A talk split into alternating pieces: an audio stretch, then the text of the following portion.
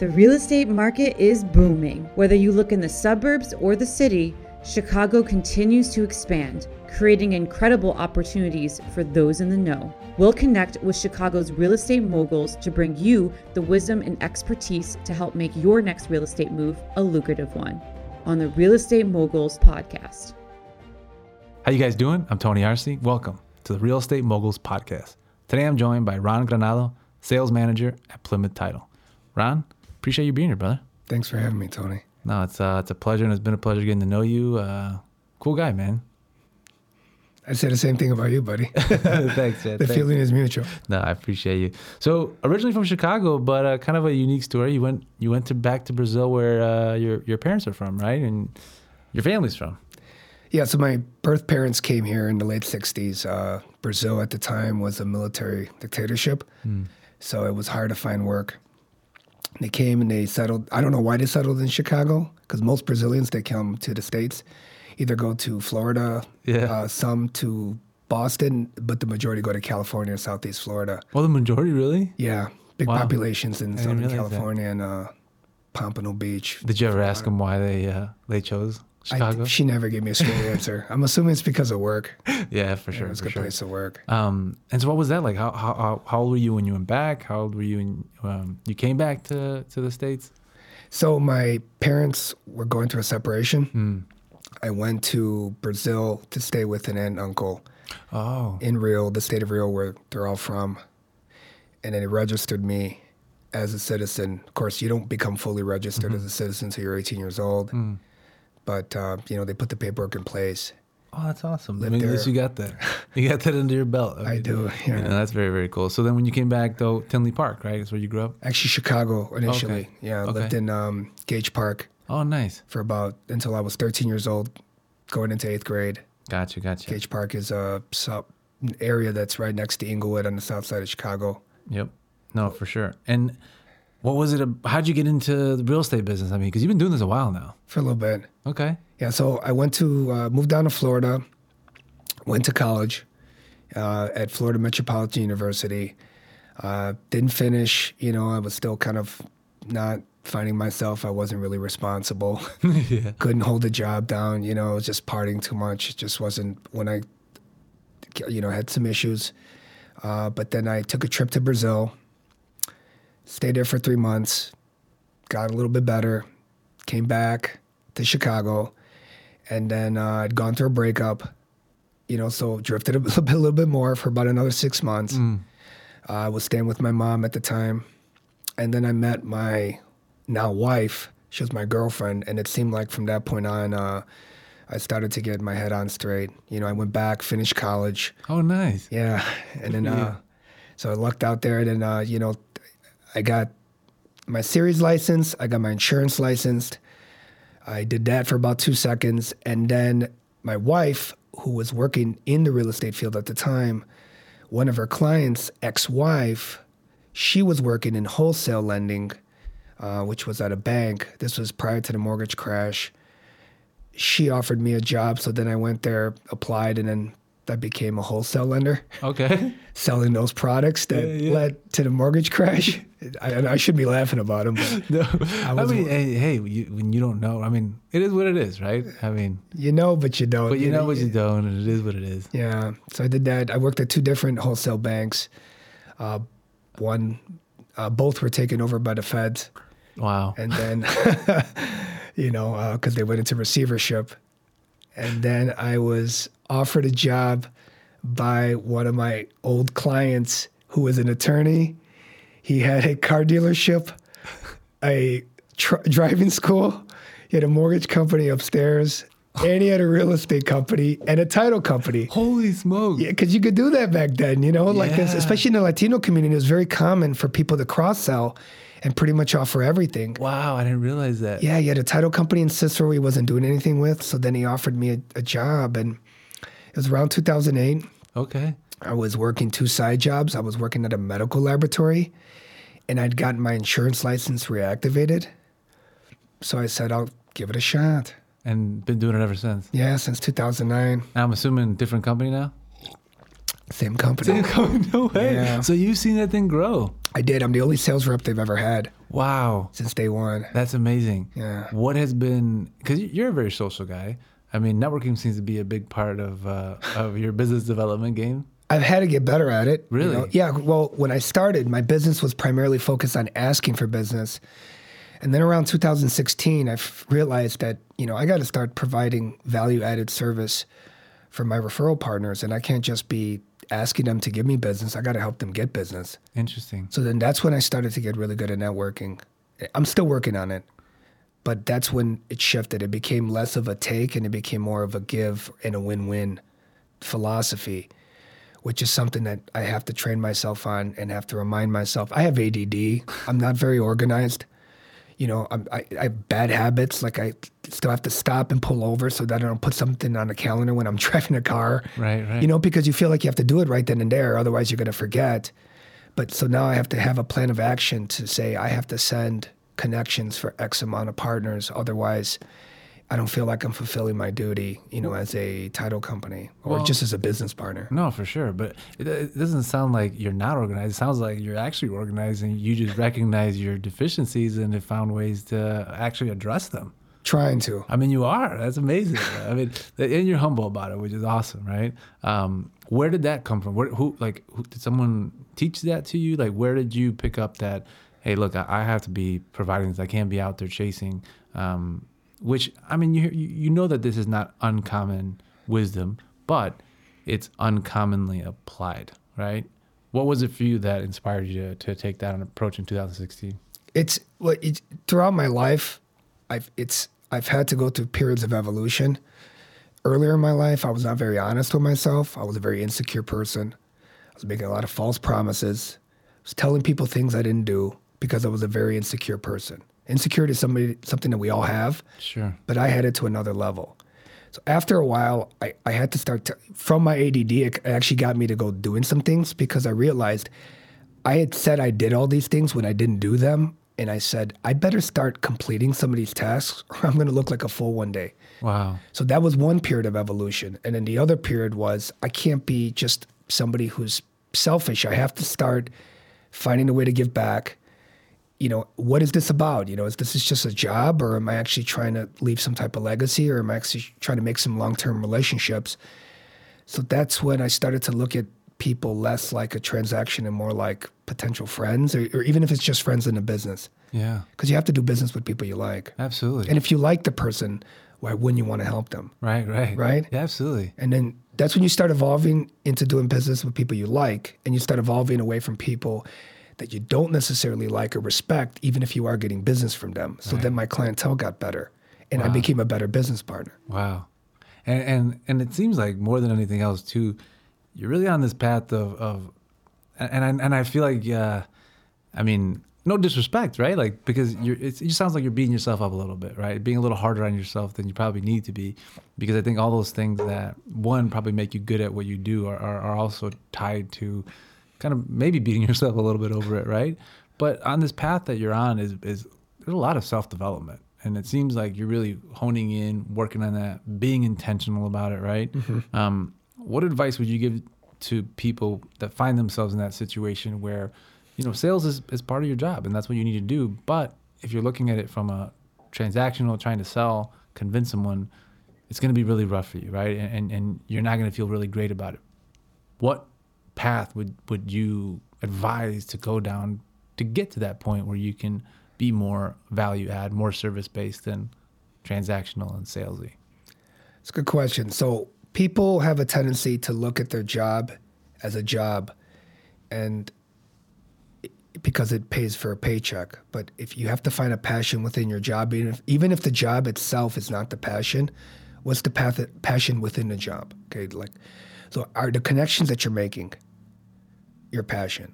Yeah. Are the friendships that you're making a passion? Are the, the is the fact that you're helping somebody other than yourself a passion? You know, you're making it a win-win, or are you just doing it? You know, because it's it's paying you something, or because it's something that you found to do and you lucked into, and you put up enough time, and now you don't want to give it up. I think you know we're very blessed where we live. We can change positions. We could change companies, we can change industries. So if you're going to stick this industry out, you owe it to yourself and to the people that you do business with to be the best that you could be, not only as a professional, competent business partner, but truly as somebody who's looking at this beyond the transaction itself and really treating people as people, not just as the checks that they provide you. No, it's very well said. Um, you're right, and and that the relationship part. I mean, this is your life, right? And and, and when you look back at it, is it going to be that you made all this money? But you know, the, the, people that were there for you, that you were there for. Um, when you talk about being of value uh, instead of asking for the sale, what? How did how did you first adopt that, and and how has it evolved from that time? You know, six years ago, where you made that intentional choice to to today that you're actually living it out. So it was asking people what are their problems. Smart.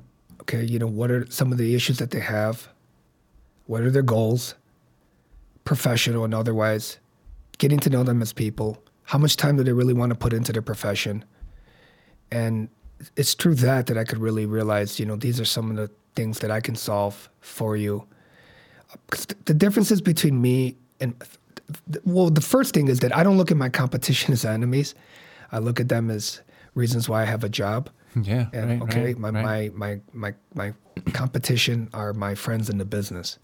so that's the first thing, you know. So I I learned a lot from them, and constantly asking questions, t- taking notes, and having a purpose for when I introduce somebody to somebody else, or when I go into an office, or when I talk to a new client, or I follow up with somebody, is trying to have something a problem to solve, not just beyond the the business itself, but beyond you know what else are you looking to do beyond this. So leading with a passion, you know, whether it's you got to find something besides your job that you're passionate about. So whether it's your family or your community, or if you're involved in charity, these are things that I'm trying to get more involved in. You know, and I'm I'm really kind of behind the eight ball, so that's something that I'm trying to do more. And I think that that's when I can talk about those things, those are the things I found that inspire people. I've made more connections to that. Do people realize that uh, my hobbies, that I like to travel, what my background is, the people that I've made connections with, people care more about that than what I do for a living. I think what I do for a living just kind of puts me in a in this little box that everybody else can fit into, but it doesn't really separate me from anybody else. And I think that that's what I would advise somebody to do is at the end of the day, you know, you are a person, your your DNA, your own path in life is totally different. It's different from somebody else. You know, all the you made a left when somebody else made a right.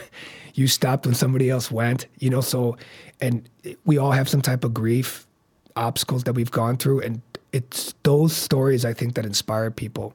I had this loan officer that I met, and he would always try to sell me about the company that he's working for. And this guy had a heart attack. Oh, geez. He had a heart attack that, and he was telling me about his heart attack story. You know, his cardiac arrest. He almost passed away, and I, I had to stop him in the middle of his conversation. I said, "I've known you for eight years. Why aren't you telling me about that story? Because that's the story that I care about. Right. You know, you almost died. Right. You suffered. Like this is something that everybody connects with, and everybody's going to look at you differently. Why? Who cares about where you work? Right. Who cares about what you do? I want to care about who you are.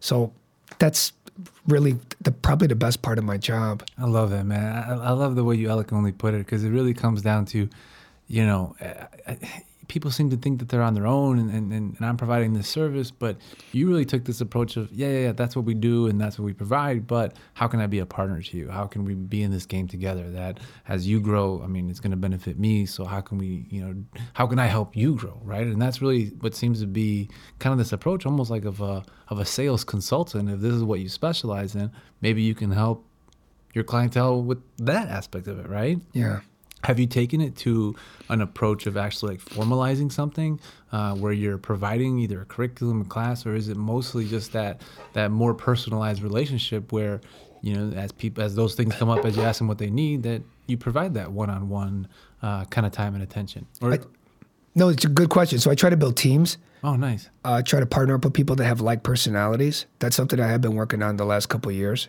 We do trainings uh, for agents on teaching them, you know, how to build new referral partners and try to lead with their passion. That is kind of an ongoing process. You know, it's not something that is set up with the state or it's just something that we've done through right. our own trial and error. We are working on. We actually did a training this morning before I came here. Well, this this afternoon, twelve to 1.30 Wow. before I came here. So that's something that I'm trying to work on. I'm getting more excited about that than just talking about the day to day and making sales calls. Right, right, You right. know, that Now, um, when it, when I guess like in terms of the, uh, I don't want to downplay the uh, Plymouth uh, title, right? But it, it, do you have to go up against you know questions or maybe like uh, doubts or just overcoming right the smallness of of, uh, of, a, of a boutique shop versus a, a bigger known title company? all the time. Yeah, Yeah. And what what's the biggest hurdle you have to overcome? But also, what do you find success in actually overcoming that hurdle? Good. Okay, so the way I would look at that, Tony, is I, I tell people, you know, do you want to have the big box experience or do you want to be dealing with a smaller convenience store? Yeah. There's pros and cons to working with both. I know that I'm an extremely small fish in a big pond. Right. And in a downturn, we're going to be more likely not to make it through a downturn. But I also know that whatever success we have, that whether it's me or the people that I work with, the support staff, that we are 100% directly responsible for it. So and that's to me is more important than being part of a ship that somebody else built. You know what I mean? I, No, I- I- 100%. that's kind of the way I look at it. So I would rather go down with the ship knowing that I was at some point a captain of it as opposed to just somebody that was just sitting in the back. No, and I'm sure that having that close relationship with someone who who has that uh, perspective or that has that responsibility within the organization is just as important as someone who's actually you know working in these transactions. Um, is it? I'm, I'm sure now at this point in your in your career in your business that you're working with people that you worked from a, a long time ago, right? But is, is there a sweet spot where someone who's a newer agent could benefit from working with a boutique agency like yours versus or a title company versus a bigger one? Um, yeah. Well, what, what, what does that look like for you right now at this point in your career? So a small business owner, whether they're new or they're just small, just in size or stature, always benefits working from a like-sized company. Yeah. That's I do believe. I don't care what industry you're in, eh, whether you're doing commodities, whether you're doing food, you know, you pick it. You know, real estate, financial, legal. I, I am a firm believer that like businesses, size businesses should be dealing with like businesses within the community. I believe they benefit the most from each other. I agree with that. I, I, I really do. Um, when it, I mean, you, you went into this market, you were in it, uh, maybe even caused it. No, I'm kidding. Uh, in, in 08, right? A little bit, yeah. a, little, a little bit. We jo- I mean, we, we joke about that, but yeah, I mean, we do say that we knew what we were selling. We just didn't know how much it was affecting people. Right, and, and it's easy to get caught up in the excitement of something, and you see the money, you see all that stuff. But but you have also been and, and, and entered the real estate market and, and kind of uh, uncertain times too, right? Now that we find ourselves here again, what advice do you give people that are in the business in general, just to have a little faith in that things are going to get better, right? That it's not um, as bad as people think it is. It's just that we had a great few uh, or a couple of years leading up to it. Agreed. Yeah, I'm. If you're not willing to go through the downturn, you can't be there for the upturn. Yeah, There's you're gonna have prices have to come down. I don't care what it is, whether it's real estate, food, gas. They can't constantly go up. They have to go down, and through a downturn is where opportunities are created. People that are running away from things because they're becoming difficult. If you can find a way to run a little bit more towards it, I know it's easier said than done. Not everybody has the cushion to save during a downturn and they have to find a guarantee. For those people, I, t- I totally understand. Take the job that you need to get to pay the bills that you need to pay. But if you have a passion for what you are doing and you like to be self employed and you want to be able to be paid on a performance based compensation, I don't care what it is, whether it's real estate or something else, but something where you are self employed and you are the master of your own destiny, or at least in some part, I do believe that you should not give it up. Hey, that's great advice. Though. I mean, you hear it all the time when people talk about those difficult times, and even in the Great Depression, it was when everyone was getting out that you got to get back in, right, or, or jump in. Um, so, what does that look like for you in terms of a vision for the future? You know, the vision for uh, uh, the title company, but yourself as a brand uh, within real estate. I don't have a crystal ball for what's going to happen. I don't think it's going to be like 2008. If, if if I was guessing, Uh, the market is different. But, Uh, but but assuming that it uh it, it, it evens out, right, and it's not as bad as as as, we, as and people are, are fearing. But you know, for you, what is the vision? Is it to grow the you know the, the company? Is it to uh, to to continue to grow your team? Um, yeah, what, what's the vision in terms of if everything stays somewhat normal, right? it, okay, the perfect world, if we could normalize, Yeah, I'd yeah. love to be doing more business out of state. Okay. We want to be doing more in community business where we're involved with a couple more non for profits. Oh, nice. That's definitely a goal. Uh, we want to be able to hire more people. We want to be able to hire more minorities. We want to be able to open another office.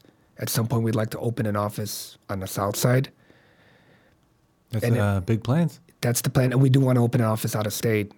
Believe it or not, one of the areas that we were looking at uh, a couple years ago was for Fort Myers, Wow. the area that was just hit. Yeah. So we didn't pull the trigger uh, because we got because of the pandemic and we got really busy here. We put that aside, and Wow. Probably uh, better off right now. it seemed to lucked out Yeah. for us at least in the short term. Well, when you go back in, it'll be cheaper. you know? Correct. I mean, you never know, right? Um, if people out there listening and want to connect with you, like what you have to say, and want to work with you, follow you, support you, how can they find you uh, online? So I'm Ron Granado. It's uh, PlymouthTitleInsurance.com. You can find me on Facebook at Ron Bastos Granado. Uh, my number is 708 476 3142. I answer any questions, title related or otherwise. And if I don't have the answer, I'll connect you to the person that can help you. Awesome, brother. Well, I appreciate you, Ron. Thank you. Thanks for having Uh, me.